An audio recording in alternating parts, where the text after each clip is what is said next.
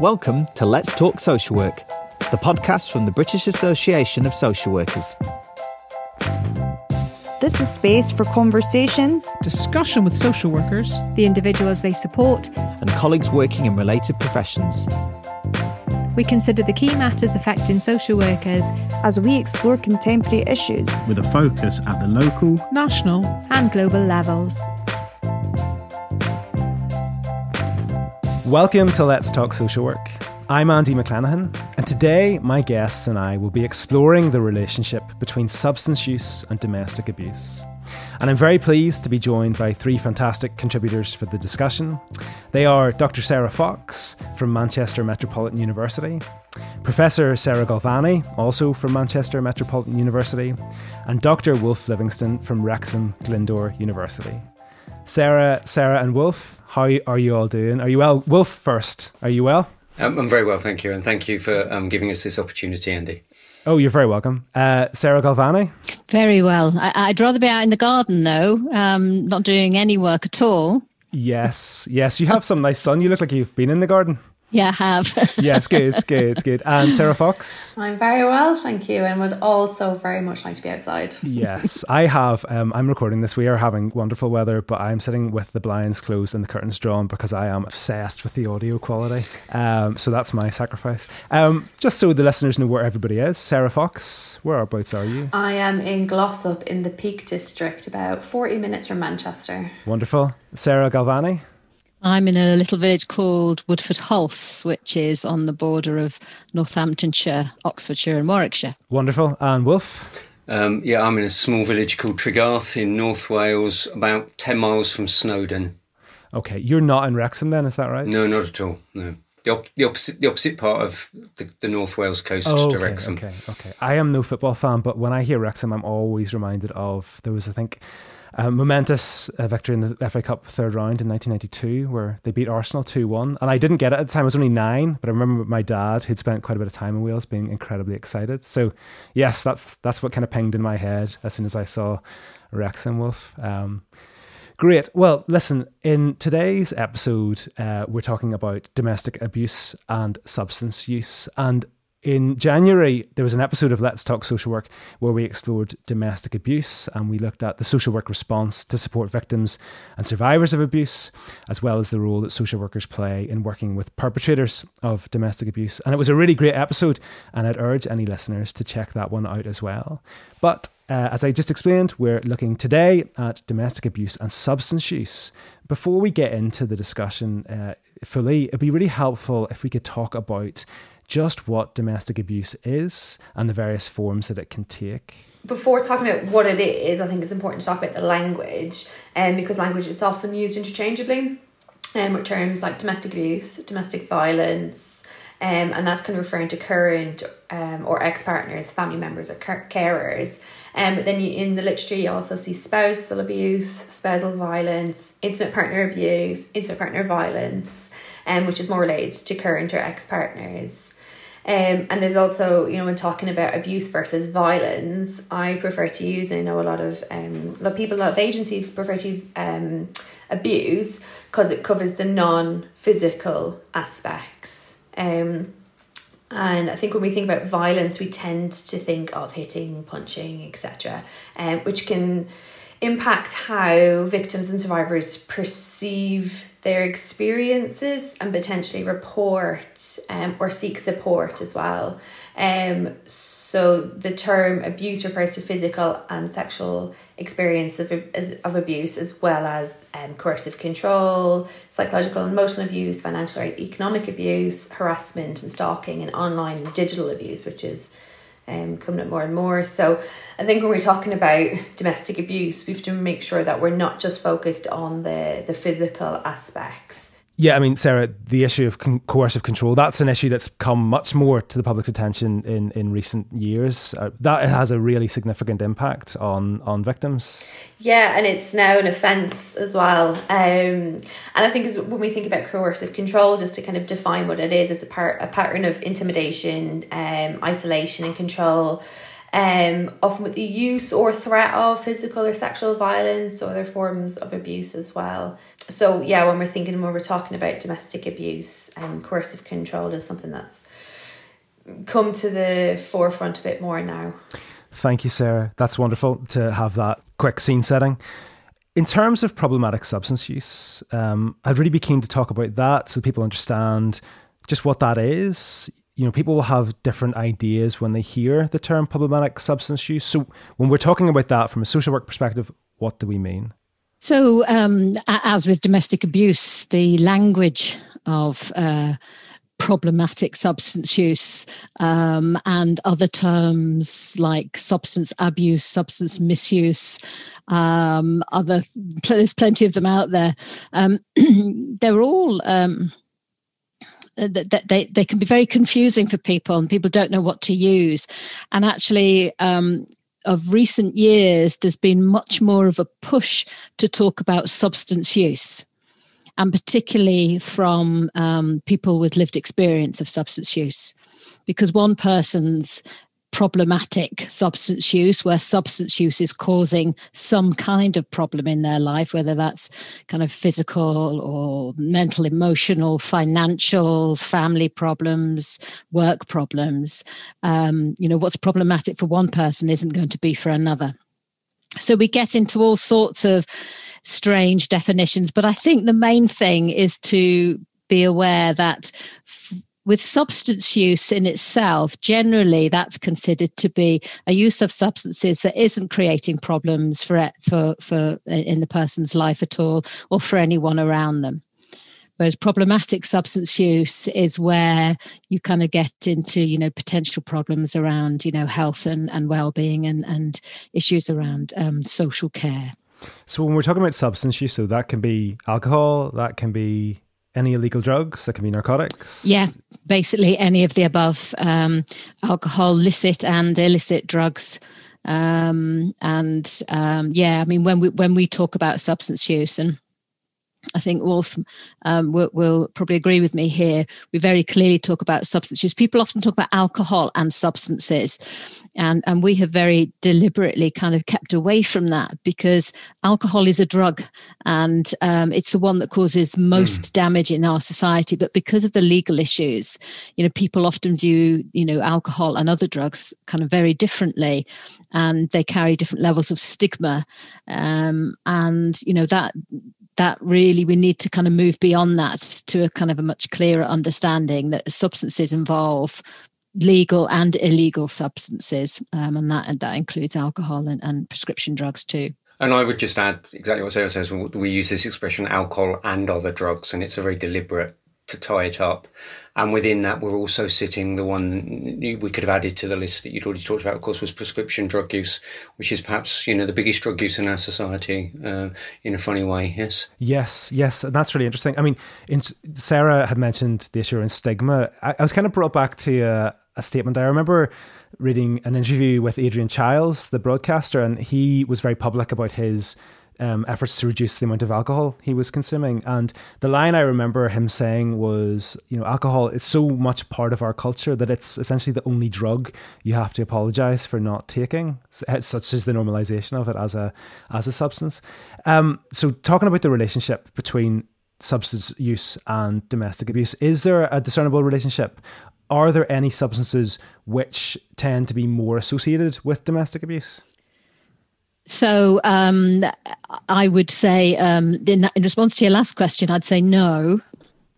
I should stop asking two questions at once. It's not helpful. But so that in relation to that the no is in relation to there is no single substance which is more closely related to domestic abuse. Is that what you're saying, Sarah? Yes, I am saying that. I think where it gets a little bit confusing is that we know more about some relationships between abuse and domestic abuse and substance use than others.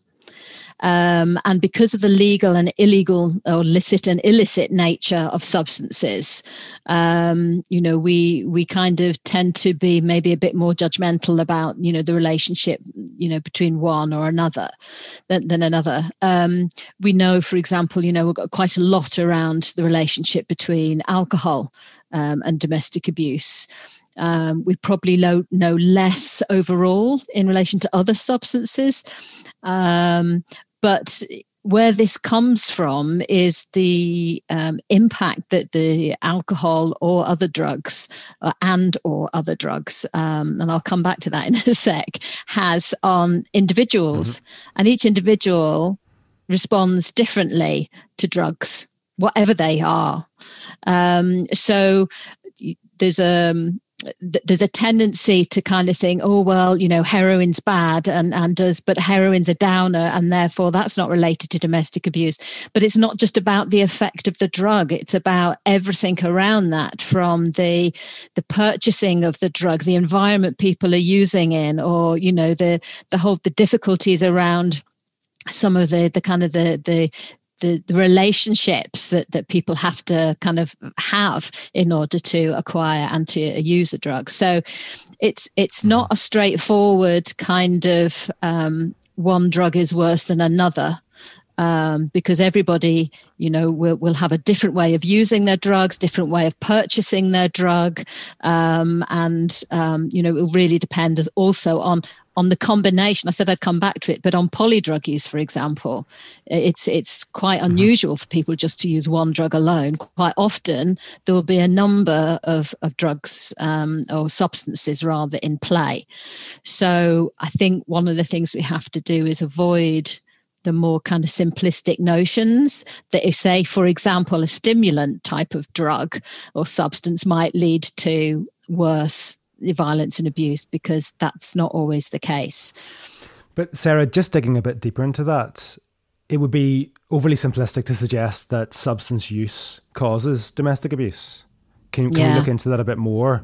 So in terms of the extent to which problematic substance use is a factor in causing domestic abuse, if a social worker encountered a situation where there is both domestic abuse and problematic substance use, it'd be wrong to attribute the domestic abuse to problematic substance use. Because what we found, and what my research many years ago when I was a student and starting out doing research looked at, and you know, there was others that had done similar work before and since, is that, you know, people who are violent and abusive are usually like that prior to their use of substances.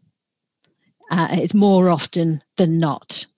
So in terms of that kind of causal component, what we need to be really careful of is that we don't say, well, substance use causes domestic violence and abuse. We have to be really clear that that's not the case.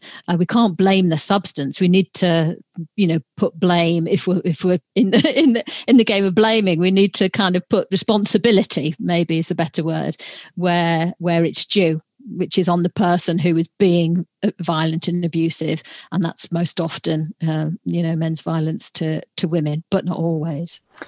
And then looking at the other side of it, to what extent is problematic substance use a response to domestic abuse that's been experienced?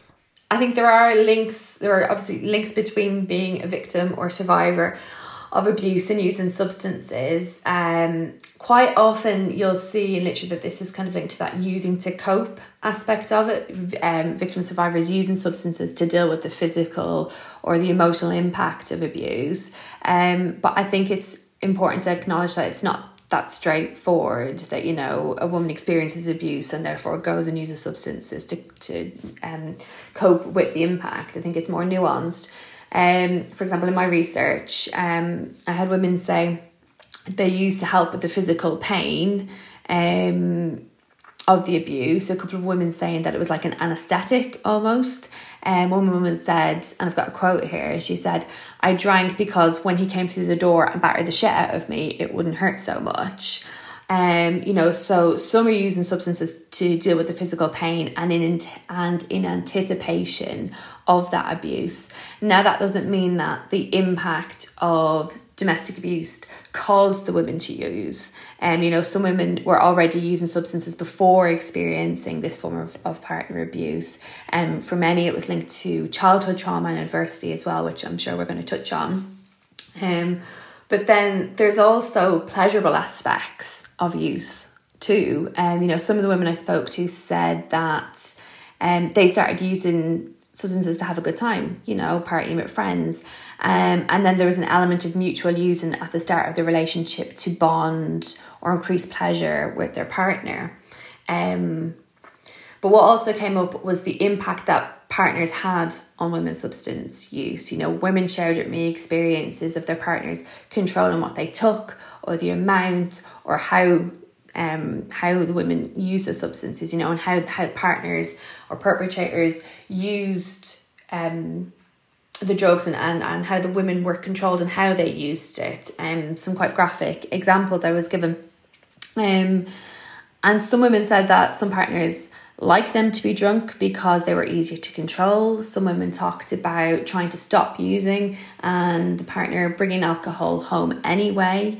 One woman told me that her partner would go to the shop and buy her a bottle of wine after a physical assault as a way of making up and apologising. So if we think of the cycle of abuse and how substance also comes into play there. And also women's use was tied into their partners providing them with substances. For the woman that I spoke to, it was especially in relation to drugs. You know, one woman talked about being in relationships specifically with drug dealers as a way for her to be able to get access to drugs. And another woman in particular talked about her partner supplying them with drugs, and that there was also almost a sense of impunity then, you know, that the perpetrators, the partners, could control them physically and sexually abuse the women because they were using, you know, they had that kind of sense of control and that impunity of, oh, well, you're a substance user, you're using these drugs, you're a drug user, therefore... I have all of this control and no repercussions for that. But I think it's also important to remember for many victims during times of turmoil, of experiences of abuse, substances may be the only constant that they have in their lives and that they can depend on. And I have a quote here from one woman who said to me, you know, she had talked about her experiences of abuse and in and out of this abusive relationship and how her alcohol use was tied into that. And she said, when you've been using the substances for such a long time, it's your comfort, it's your friend, it's what you turn to, whether you're sad, mad or happy. You rely on that substance just to feel normal. She said, I remember when I came to the alcohol service for the first time, I've left the relationship. I had to leave where I live. I had to leave my job. Alcohol was the only thing that I had left. So I think when we talk about women's use of substances and victims' use of substances, it's important that we don't just lean on the using to cope element, that they're using to cope, that their substance use and the domestic abuse and substance use is a lot more complex and it's a lot more intertwined than just I experienced abuse and therefore I'm, you know, using substances to deal with the aftermath of that. I just wanted to add that we then see these complexities that Sarah's talked about in other family relationships as well, beyond two adult partners, say, and some of the work that Sarah Cavanaugh and I have done in bits and pieces around mental health or carers or older people. You also see some of these really complex relationships between domestic abuse, coercive behaviour and alcohol and drug use take place as well. So lots of what Sarah's described can sit in other familial contexts as well. And it's probably just really important to remind the wider social work audience of that, yes? Absolutely. Thank you, Wolf. In terms of looking at the impacts of both problematic substance use and domestic abuse, I have some stats from the Children's Commissioner for England, and these are from 2018, and they estimate that there are over 500,000 children living in households with domestic abuse and substance use in England. You know, is there a correlation between witnessing domestic abuse and problematic substance use as a child and then experiencing those adversities as an adult? Yes, there is. And that's the short, quick answer. But there's quite a lot of evidence out there that shows that, you know, where children have witnessed domestic abuse and substance use, be they singly or, you know, as we're talking about today, kind of in coexisting, that is sort of predisposes them in a sense to being, being involved in relationships or as adolescents and as adults, where, you know, some types of behaviour that are actually abusive for the rest of us may be more tolerated by them. And I guess if you think about it, you know, it's that whole normalisation thing, isn't it? You know, if you grow up in a household where there are high levels of anger and conflict and, you know, and then domestic abuse too, and ditto in terms of, you know, the substance use of some kind, then, you know, as a young kid, you think that's normal. And so, you know, as you develop relationships, you know, through your life and your own relationships outside that of your parents and siblings, you know, that's normal to you. And you think that everyone else has that same kind of experience going on at home. So it's really only, and so there's it's almost like a physical tolerance that's built up, but it's a physical, emotional, mental tolerance that's built up. And, you know, it's really only when someone outside goes, you know what, that's not all right.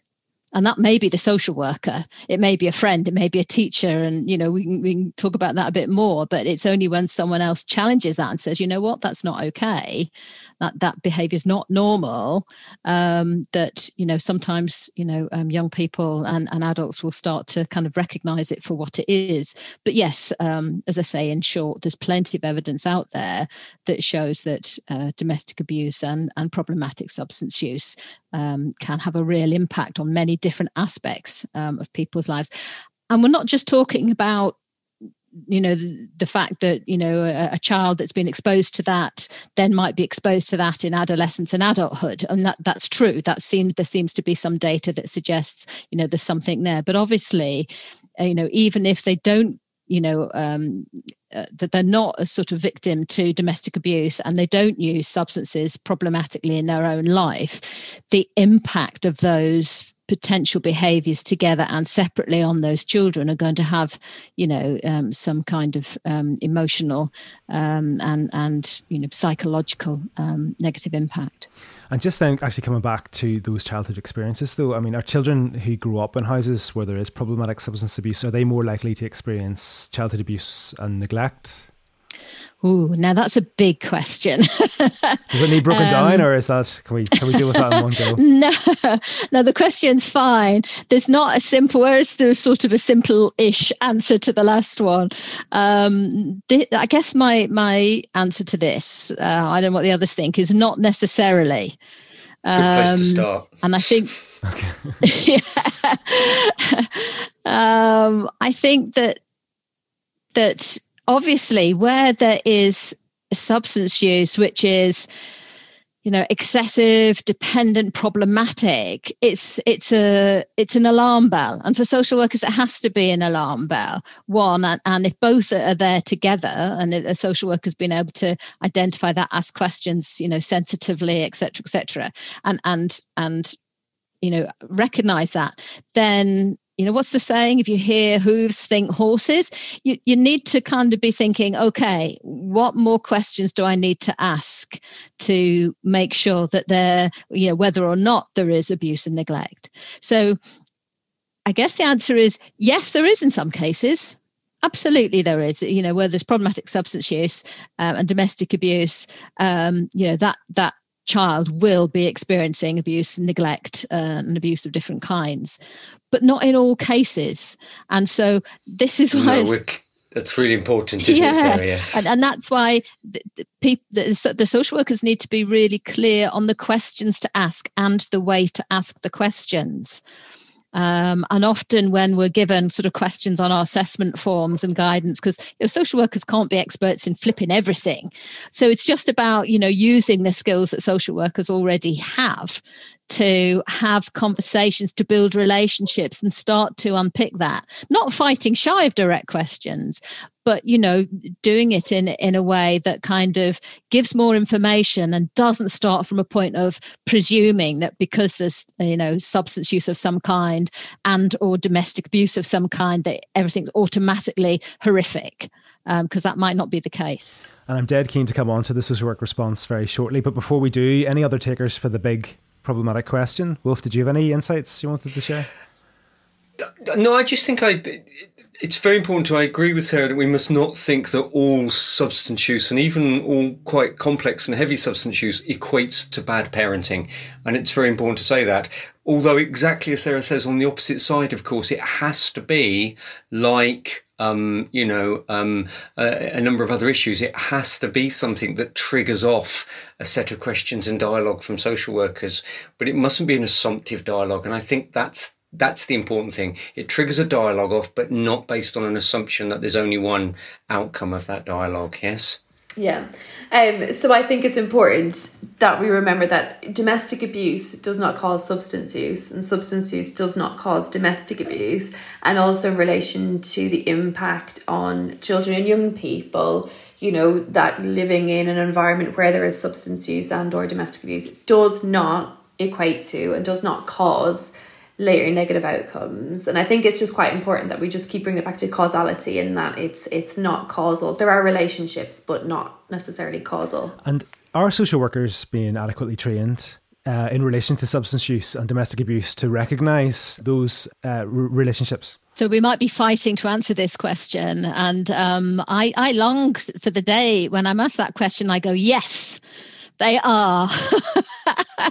But no, and they haven't been for the longest time. And I think all three of us have done work, and certainly read work, which goes back decades about the paucity of training for social workers in both substance use and domestic abuse. I think the domestic abuse side has got a bit better, actually, and certainly from being involved in social work education, I think there's much more now around domestic abuse, certainly from the child's perspective and certainly from the safeguarding perspective. So I think social work education is doing better on that, but I'm not aware of any research, and it may be there, but I'm not aware of any research recently that has actually looked at what's being taught and how much of that. So I think there is some substance use. It's an absolute postcode lottery.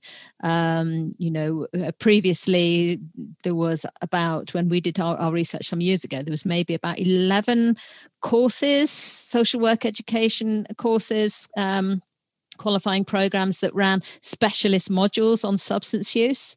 And that was it, out of all of the qualifying courses. So like myself, I chose to go to Hull University. Fortunately, they decided they'd have me because Larry Harrison was there, who put on specialist modules around substance use. So what you'll get often is social workers who are interested in working in substance use choosing as best they can which university to go to. But no, it's not mandated. It's not monitored. We're still in very much an appalling situation, really, where approximately 1/3 of all social workers qualifying have never had any training on substance use, and another third have had maybe a day, usually, about the effects. So when it comes to some of the stuff we were saying earlier about asking questions and exploring that, in an informed way and in the right way and in the right tone, using the right language, we're not even getting to that at all. In the vast majority of social workers are not, being taught how to kind of talk to people about their substance use. And it's one of the things that comes up all the time from social workers in terms of saying, oh, I don't quite know what kind of questions to ask and how to go about that. If social workers aren't getting that training, it's people are going to come into the field and they're going to have certain positions around substance use, and they're going to have judgments potentially around parental substance use that may be formed by their own personal experiences. But how important is it that social workers address any potential bias that they might have, and how can an unchecked bias affect the manner in which a social worker approaches a situation where there is problematic substance use? We can kind of paraphrase this in a way. What came out of my PhD study was a title. Essentially, I spent a long time asking social workers where all of their knowledge for alcohol came from and how did it impact on their practice. And someone, when asked that question, just said very directly to me, "Not from a book." which became the title of that study, which kind of summarises that position. And I've gone on to do a bit more work about this. And yeah, essentially people carry a very large amount of what we call personal knowledge as well as professional knowledge into social work practice. And social work writers write about this, and this is a fairly standard affair. So this will happen whether they've had home experience of domestic abuse or previous drug and alcohol use, all of those kind of things. And it cuts across all of those topics. And the idea is that we shouldn't try to eliminate that bias, because that's not possible. We just carry it with us. It's how we support social workers in practice to understand and recognise that they are perhaps judging the current practice moment against some of all of that stuff they're carrying forward with them into their practice.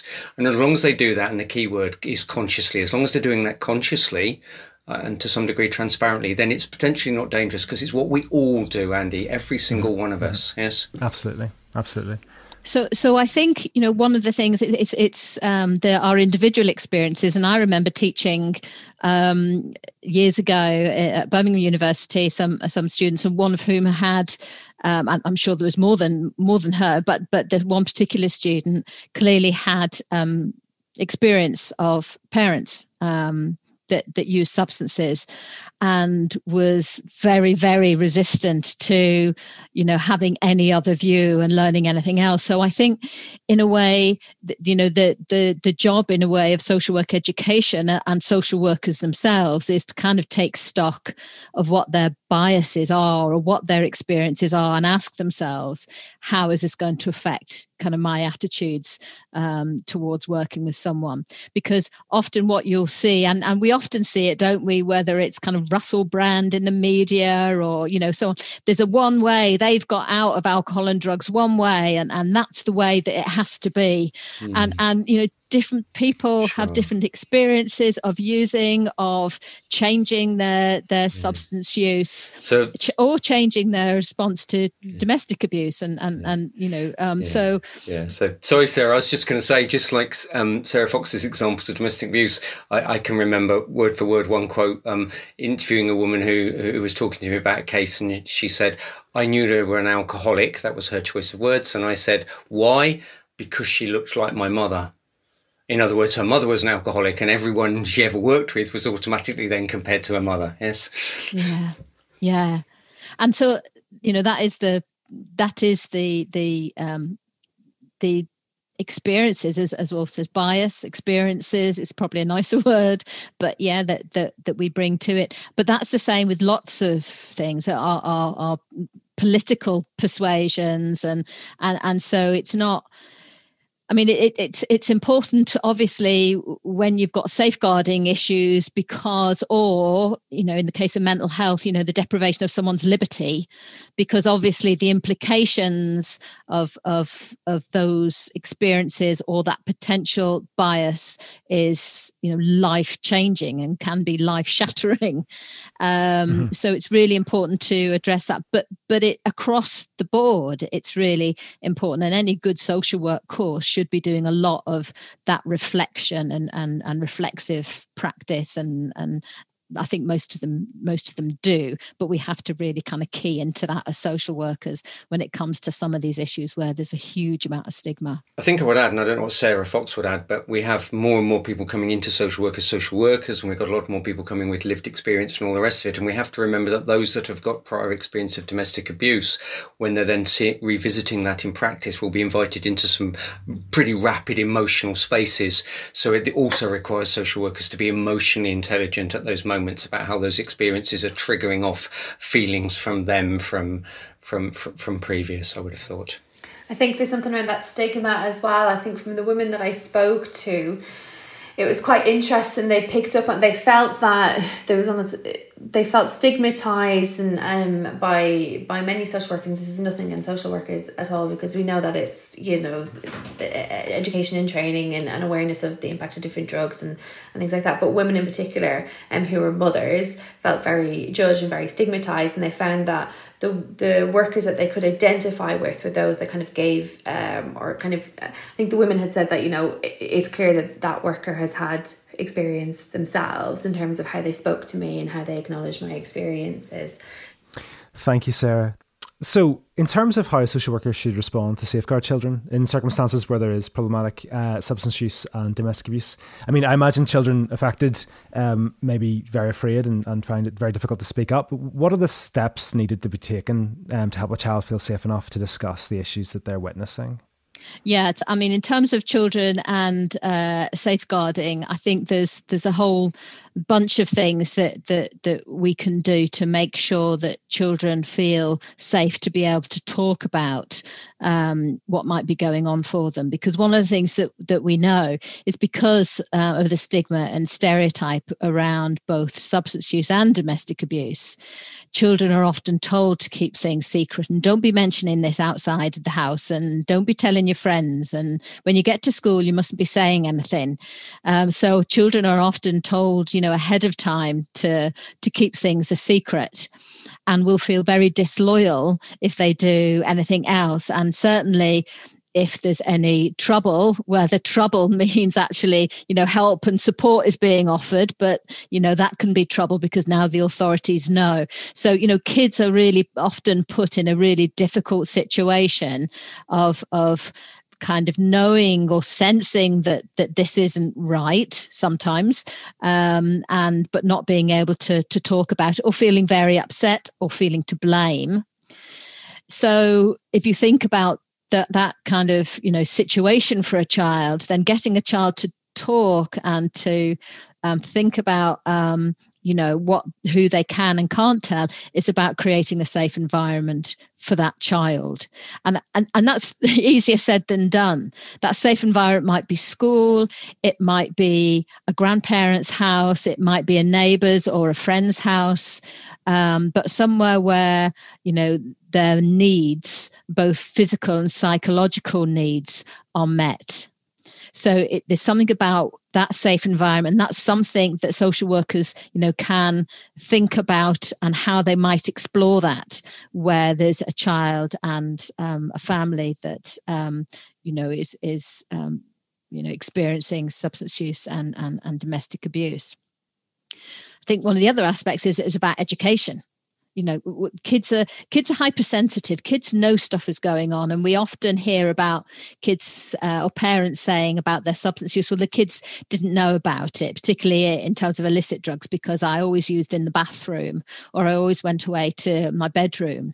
But kids know, because kids will say, well, mummy looked funny or talked funny, or daddy behaved like this and fell asleep in the chair for hours and wouldn't answer me. And, so kids are hypersensitive even if they don't know what's going on. So knowing about what's going on doesn't expose them to sort of a greater risk of their own use. What education does is helps them make sense of what they already know, and particularly when that education is combined with healthy relationships. What is a healthy relationship, and what is a healthy use of substances? Where it's not all, this is bad, we must be kept secret. It's about, the kids need to know about the nuances of relationships and healthy relationships. And they know that, as I say, they know that already, because they're really sensitive to that. Can I ask about, we've talked a couple of times, we've touched on the questions that social workers should be asking, but we haven't actually delved into it. We can talk about questions that social workers should be asking in relation to working with children, but also the questions that social workers should be asking when they're conducting their assessments with victims and with perpetrators. Yeah, I think, because I was going to follow up on what Sarah Galvani said in terms of how we respond to children. Obviously, it's vital that child protection is at the forefront, but it's also about how we create a space for victims to feel safe to speak about their experiences as well, because with women, especially women who use substances, there is this massive fear of social work, because they're so afraid that their children are going to get taken away from them, and there's also those feelings of shame, the feelings of stigma is a real huge barrier to accessing support for women who experience domestic abuse or substance use, never mind when they're combined. So I think it's really important that we ensure that for creating a safe space for children, that we also create a safe space for victims, to be able to talk about their experiences and that their needs are also met, and where they feel heard and they don't feel judged, and for saying, you know, I'm a drug using mum and I'm in this relationship and I love him and I don't want to leave, but this is happening. You know, we need to make sure that you know, there's an acknowledgement of their experiences, an acknowledgement of their fears. So on the one hand, that you have this kind of situation where, you know, social workers are in a situation where you have need, if you take care of the parent, and particularly the parent who's the victim, usually the woman, but not always, then, you know, protecting and helping to protect, you know, that parent can help protect the child. And I think sometimes that's overlooked. And it's either, right, we'll protect the parent and not worry about the child, or we'll protect the child and not think about the parent. And I think what Sarah Fox has said so nicely, it's about safety for everyone. Now, obviously, there comes a point for social workers when, you know, if that any work that's done with a parent isn't working, then we have to think of the impact on the potential negative impact on the kids and the time span. And this is where it becomes a really tricky one, is that, you know, you can't leave kids there forever where there's evidence that they're being harmed, you know, in the hope that things might change for the parents. But my argument has always been, you've got to try the support for the parents first before anything kind of serious then happens in terms of, you know, taking the children out of the home. Does that involve working with the perpetrator? Yes, it can do, really. And I think this is the catch-22, really, because, and it takes us back to your earlier question around education and training, you know, that social workers need to be supported in order to understand, you know, how to ask questions with perpetrators and victims and children. And they need that support to do that themselves, but also the support to know when to refer on to specialists. So it's about exploring enough to know, oh, this is beyond my expertise and I need to refer, or actually this is something that I can work with the perpetrator and the victim and the child on. And at the moment, I'm not at all convinced that we're in a situation in terms of social work education in relation to substance use and domestic abuse and the relationship between the two where that's the case. So in a guide that we've produced for BASWA, there's some example questions there in terms of how to talk to perpetrators and how to talk to victims. And this is taken from, it's a classic toolkit now, the first of its kind. It looks like it's dated because it comes from 2007.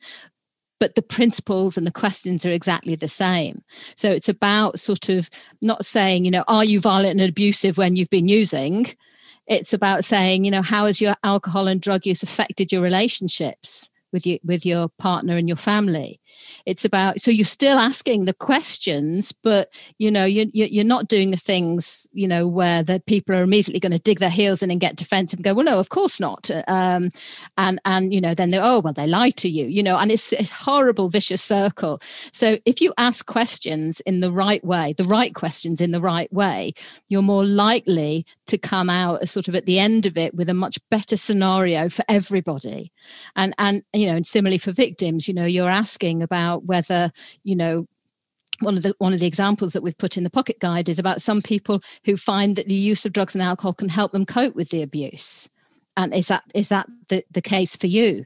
And as I say, this is a really difficult one, because if it's a woman who's a mother of a child, then Sarah says that people are going to be really defensive. The minute they answer that question, they're just scared that the bells and whistles are coming in and the children are going to be whipped away. So, you know, there's a lot of work and thinking and reflection that needs to go on in terms of asking those questions. But this is what social workers do, you know, all the time.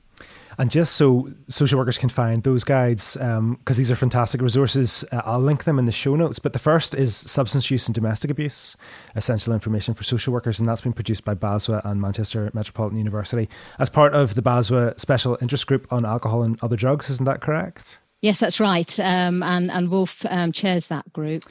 The second guide, Pocket Guide on Alcohol and Other Drugs. Is that right, Sarah? Is that what you mentioned? Yes. So, Wolf, I don't know whether you want to talk a little bit more maybe about that series of pocket guides. Just very briefly, they're available on the BASWA website, and people just need to go through the special interest groups, find the one that's on alcohol and other drugs. Yes, there's the ones that both Sarah's and have done with Manchester and BASWA about domestic abuse. We've got a refreshed guide of a very original, the first one that Sarah ever did. So we keep refreshing that, which is the general guide for social workers. And as Sarah says, that's got some of the general questions that social workers should be exploring about substance use with individuals. And then there's a number of other guides that sit alongside this. There's a mental health one. There's one about the first 1,000 days of a child's life is one of the more recent ones we've done. And there's ones about older people and so on and so forth, Andy. So there's about 7 or 8 there all together in one form or another. Fantastic. And I'll include links in the show notes so listeners can find those. So we've spoken quite a lot about the lack of resourcing and the lack of training for social workers to understand the complexities of the relationship between problematic substance use and domestic abuse. But I want to talk at a higher level. I want to talk about multi-agency working. Are the systems in place to allow various agencies to collaborate and properly support victims of domestic abuse? Okay, so I think the response to this question is really interesting because there's been a lot of work, what I would suggest, takes place locally between agencies. So I think there's in some regional area, you can see a lot of particular arrangements. They've been around for quite a long time. You know, social workers are very familiar with some of these. They could be around multi-agency protection arrangements. They can be around safeguarding systems and setup, and they can even include protocols and or maps of case referrals and stuff. But in itself, that's not enough without the two other things happening. And the two things that happen are kind of, if that's the middle level, then the two things that really need to happen are at either of the other levels. And perhaps there's less of those. So one of the big problem areas that we have is that this stuff is fragmented in government departments, whether that's England, Scotland or Wales. In other words, we've got an element of this conversation which is about crime, and that sits with the Home Office, but some of this is about social care, and that sits with a different department. Some of this is about education and schools. Some of this is about health. And those departments really have to come together much more. And they have to have a balanced conversation that reflects the one that we've been trying to have today. So that's really important. And it's not just dominated by one agenda. Sometimes we get substance use, for example, being dominated by either a crime agenda, or we get it suddenly dominated by a health agenda, but we don't necessarily bring in the social care agenda, and we don't bring in the educational prevention agenda enough. So you get dominant discourses at government levels, and it needs to be far more joined up. And Wolf, can I just ask, and correct me if I'm wrong, because I don't understand, I'm not entirely sure of the timeframes on this. There are plans to introduce an Office of Domestic Abuse Commissioner in England, isn't that correct? Would that not tie up some of those issues that you've been flagging up as problematic? You might argue so, but it might also be the thing that keeps contributing to it. So we have a child's commissioner, we have a domestic abuse commissioner. You know, there's this talk of reintroducing a drug czar again in England, particularly. Okay. So we actually get these. So we're refragmenting in many ways. And I think, you know, one of the things that the Welsh Government wanted to do, and it's just as an example, really wanted to continue to focus on a well-being agenda and trying to pull all these things together for everyone. So there might be different ways of doing this at a government level, rather than always just seeing it devolved and devolved with the budget and devolved with the ministers. But I also wanted to say, Andy, that none of this then also works without practitioners getting their hands dirty as well. And they've got to come out of their silos. So individual practitioners have got to be prepared to walk across the road to another agency, sit down and talk to another agency, get to know them, get to share with them. Because if there isn't any glue between half a dozen individual practitioners, it also doesn't go anywhere. You can have as much strategy and or local partnership as you're working, but actually we have to, and that includes social workers, we've got to get out of our silo and out of our office.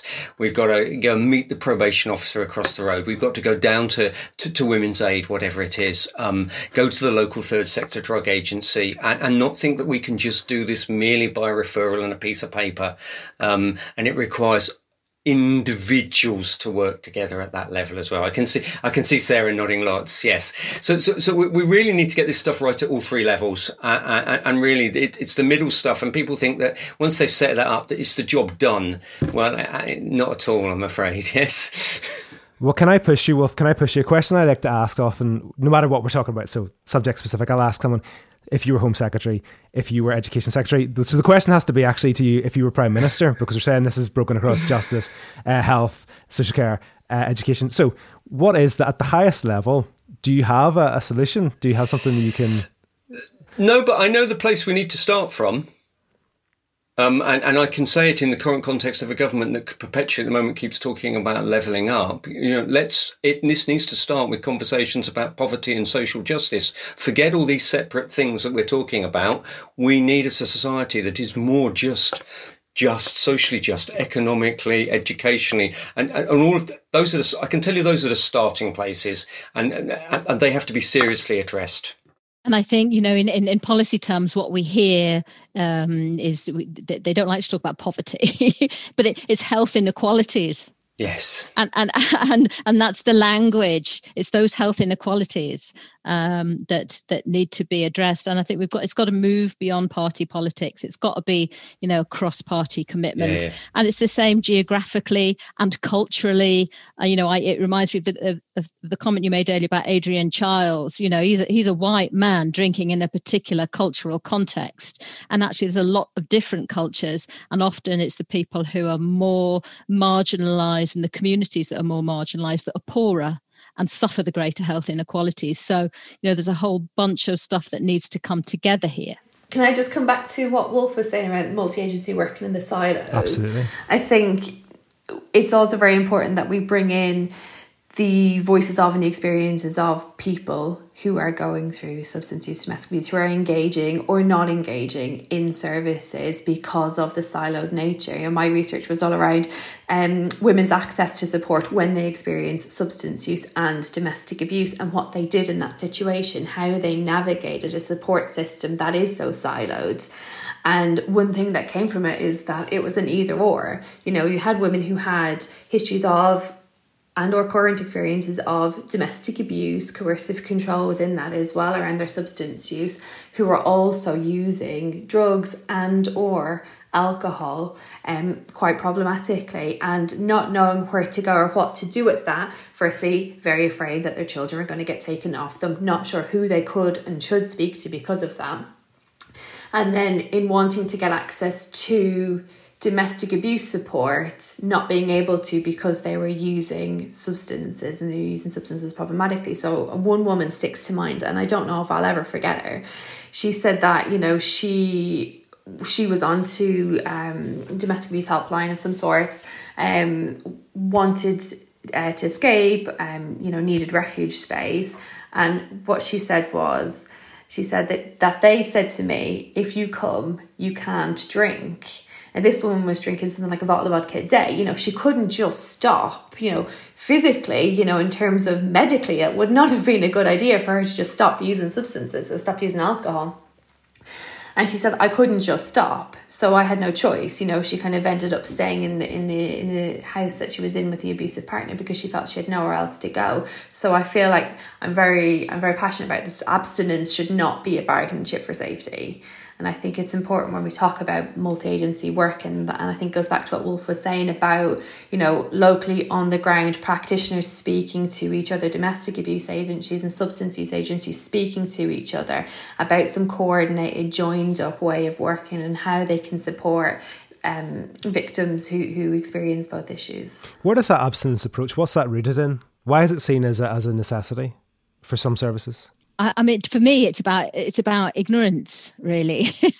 It's about assuming that if someone isn't using alcohol or other drugs, that therefore they're going to be, you know, a great parent or a non-abusive partner. Or I think it's just, you know, it's a genuine ignorance. You know, for some people, abstinence will help.